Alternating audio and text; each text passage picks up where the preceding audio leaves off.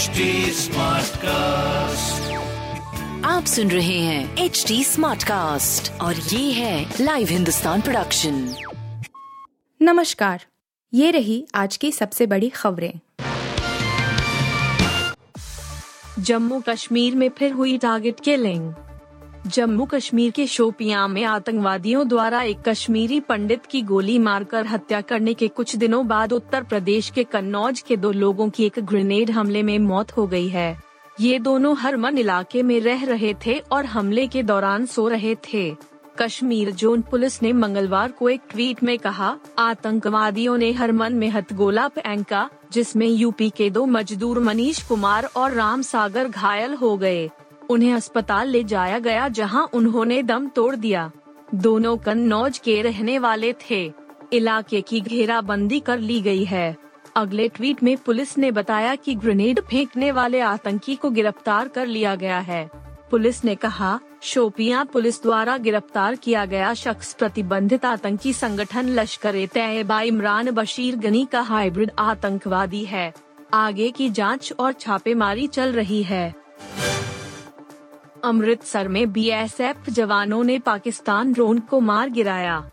सीमा सुरक्षा बलों ने अंतर्राष्ट्रीय सीमा पर पाकिस्तान की ओर से पंजाब के अमृतसर सेक्टर में भारत में प्रवेश करने वाले एक ड्रोन को मार गिराया।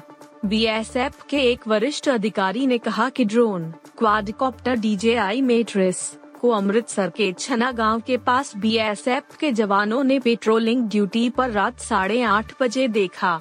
उन्होंने तुरंत गोलियाँ चलाई और उसे मार गिराया गया। बीएसएफ अधिकारियों के मुताबिक ड्रोन के पास से दो दशमलव पाँच किलोग्राम प्रतिबंधित दवाओं के दो पैकेट बरामद किए गए हैं। सोमवार रात पंजाब के अमृतसर सेक्टर में सीमा पार से घुसे ड्रोन को भारतीय जवानों से मार गिराया है। इस ड्रोन में नशीली दवाओं के पैकेट मिले हैं। यह पहली बार नहीं है जब पाकिस्तान से इस तरह की गतिविधियाँ हुई हों। केंद्र सरकार ने हाल ही में पाकिस्तान की ओर से इस तरह के अवैध प्रयासों की जानकारी सीमा पर तैनात सुरक्षा बलों से साझा की थी। देखे गए एक सौ इक्यानवे ड्रोनों में से एक सौ इकहत्तर पंजाब सेक्टर के साथ पाकिस्तान सीमा से भारतीय क्षेत्र में दाखिल हुए हैं, जबकि 20 को जम्मू सेक्टर में देखा गया है। आज नब्बे इंटरपोल महासभा को संबोधित करेंगे पीएम मोदी। प्रधानमंत्री नरेंद्र मोदी मंगलवार 18 अक्टूबर, यानी आज राजधानी दिल्ली स्थित प्रगति मैदान में आयोजित नब्बे विन इंटरपोल महासभा को संबोधित करेंगे। प्रधानमंत्री कार्यालय, पीएमओ, ने एक बयान में सोमवार को यह जानकारी दी। इस महासभा में एक सौ पचानवे देशों के प्रतिनिधि शिरकत करेंगे। पीएमओ ने कहा कि इन प्रतिनिधियों में सदस्य देशों के मंत्री, पुलिस प्रमुख केंद्रीय ब्यूरो के प्रमुख और वरिष्ठ पुलिस अधिकारी शामिल हैं। महासभा, इंटरपोल का सर्वोच्च शासी निकाय है और साल में इसकी एक बार बैठक होती है। इस बैठक में इंटरपोल के कामकाज की समीक्षा की जाती है और महत्वपूर्ण फैसले भी लिए जाते हैं। बैठक में वित्तीय अपराधों और भ्रष्टाचार के विभिन्न पहलुओं पर चर्चा की जाएगी।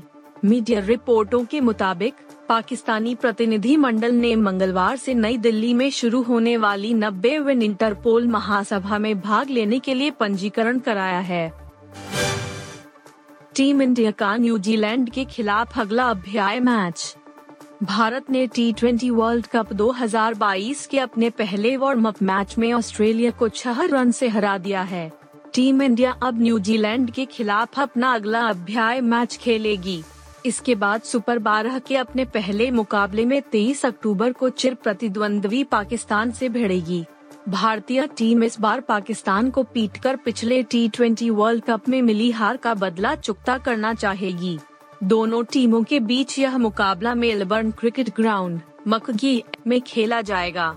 पाकिस्तान के खिलाफ होने वाले पहले मैच में रोहित शर्मा, कैल राहुल, विराट कोहली, सूर्य कुमार यादव हार्दिक पांड्या और दिनेश कार्तिक को प्लेइंग इलेवन में जगह मिल सकती है और ऐसे में एकमात्र व महस्त बल्लेबाज ऋषभ पंत को बाहर बैठना पड़ सकता है।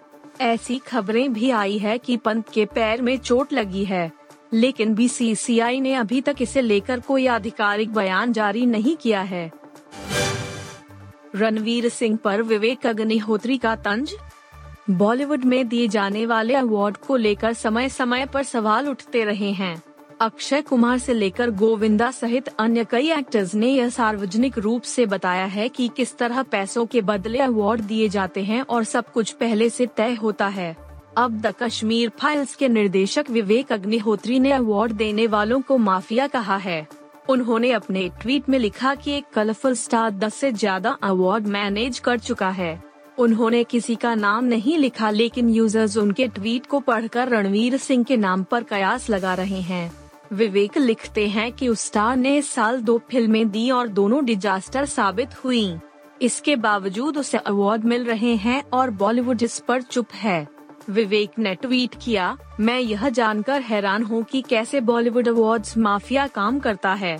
जैसे उदाहरण के तौर पर, इस साल एक कलरफुल स्टार ने सभी 10 से ज़्यादा अवार्ड्स मैनेज किए जबकि उसकी दोनों फ़िल्में डिजास्टर साबित हुई और दर्शकों ने खारिजी कर दिया। यह दिखाता है कि अवार्ड माफिया कितने भ्रष्ट और बिके हुए हैं, लेकिन बॉलीवुड खामोश है।